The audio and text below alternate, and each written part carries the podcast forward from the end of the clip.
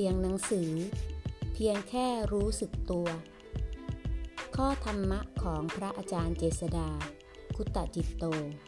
สถานภาวนา จอป่าบง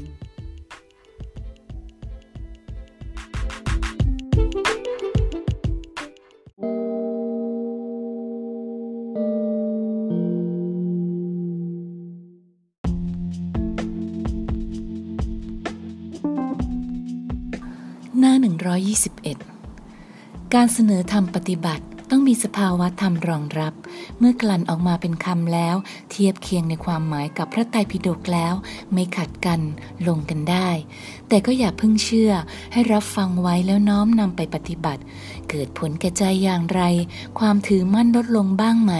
หรือตัวตนยิ่งมากขึ้น ถ้าความถือมั่นลดลงมีความสุขมากขึ้น เห็นทุกข์ได้แต่ไม่เป็นทุกข์ก็ปลงใจเชื่อได้ว่า เรามาถูกทางแล้วธรรมะของพระพุทธเจ้านั้นเป็นไปเพื่อสละออกโดยถ่ายเดียว ถ้าปฏิบัติไปแล้ว จิตใจยิ่งพองด้วยตัวตนด้วยกิเลส แสดงว่าผิด ให้ทบทวนความเชื่อนั้น วิธีนั้นๆ